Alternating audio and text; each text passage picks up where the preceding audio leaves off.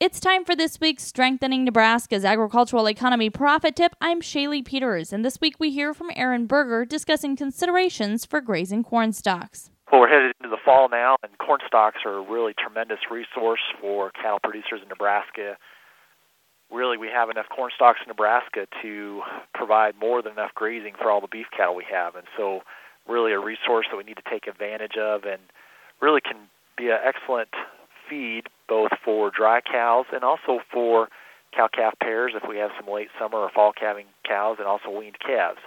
In terms of dry cows, if those cows are in adequate body condition, really a salt mineral supplement really will provide what they need in terms of nutrition to meet their requirements as we go into the fall and winter. As we get closer to calving, uh, some of those cows might need a little additional supplement, especially if we see quality decrease on those cow calf pairs, they're certainly going to need some protein and energy to meet their nutrient requirements, as would weaned calves if we want to get a targeted level of gain. So, really, uh, looking at what class of cattle we have, what feed we have available to us is important. Just think about grazing corn stalks. The corn stalk grazing calculator is an excellent tool to go look at in terms of evaluating stocking rate.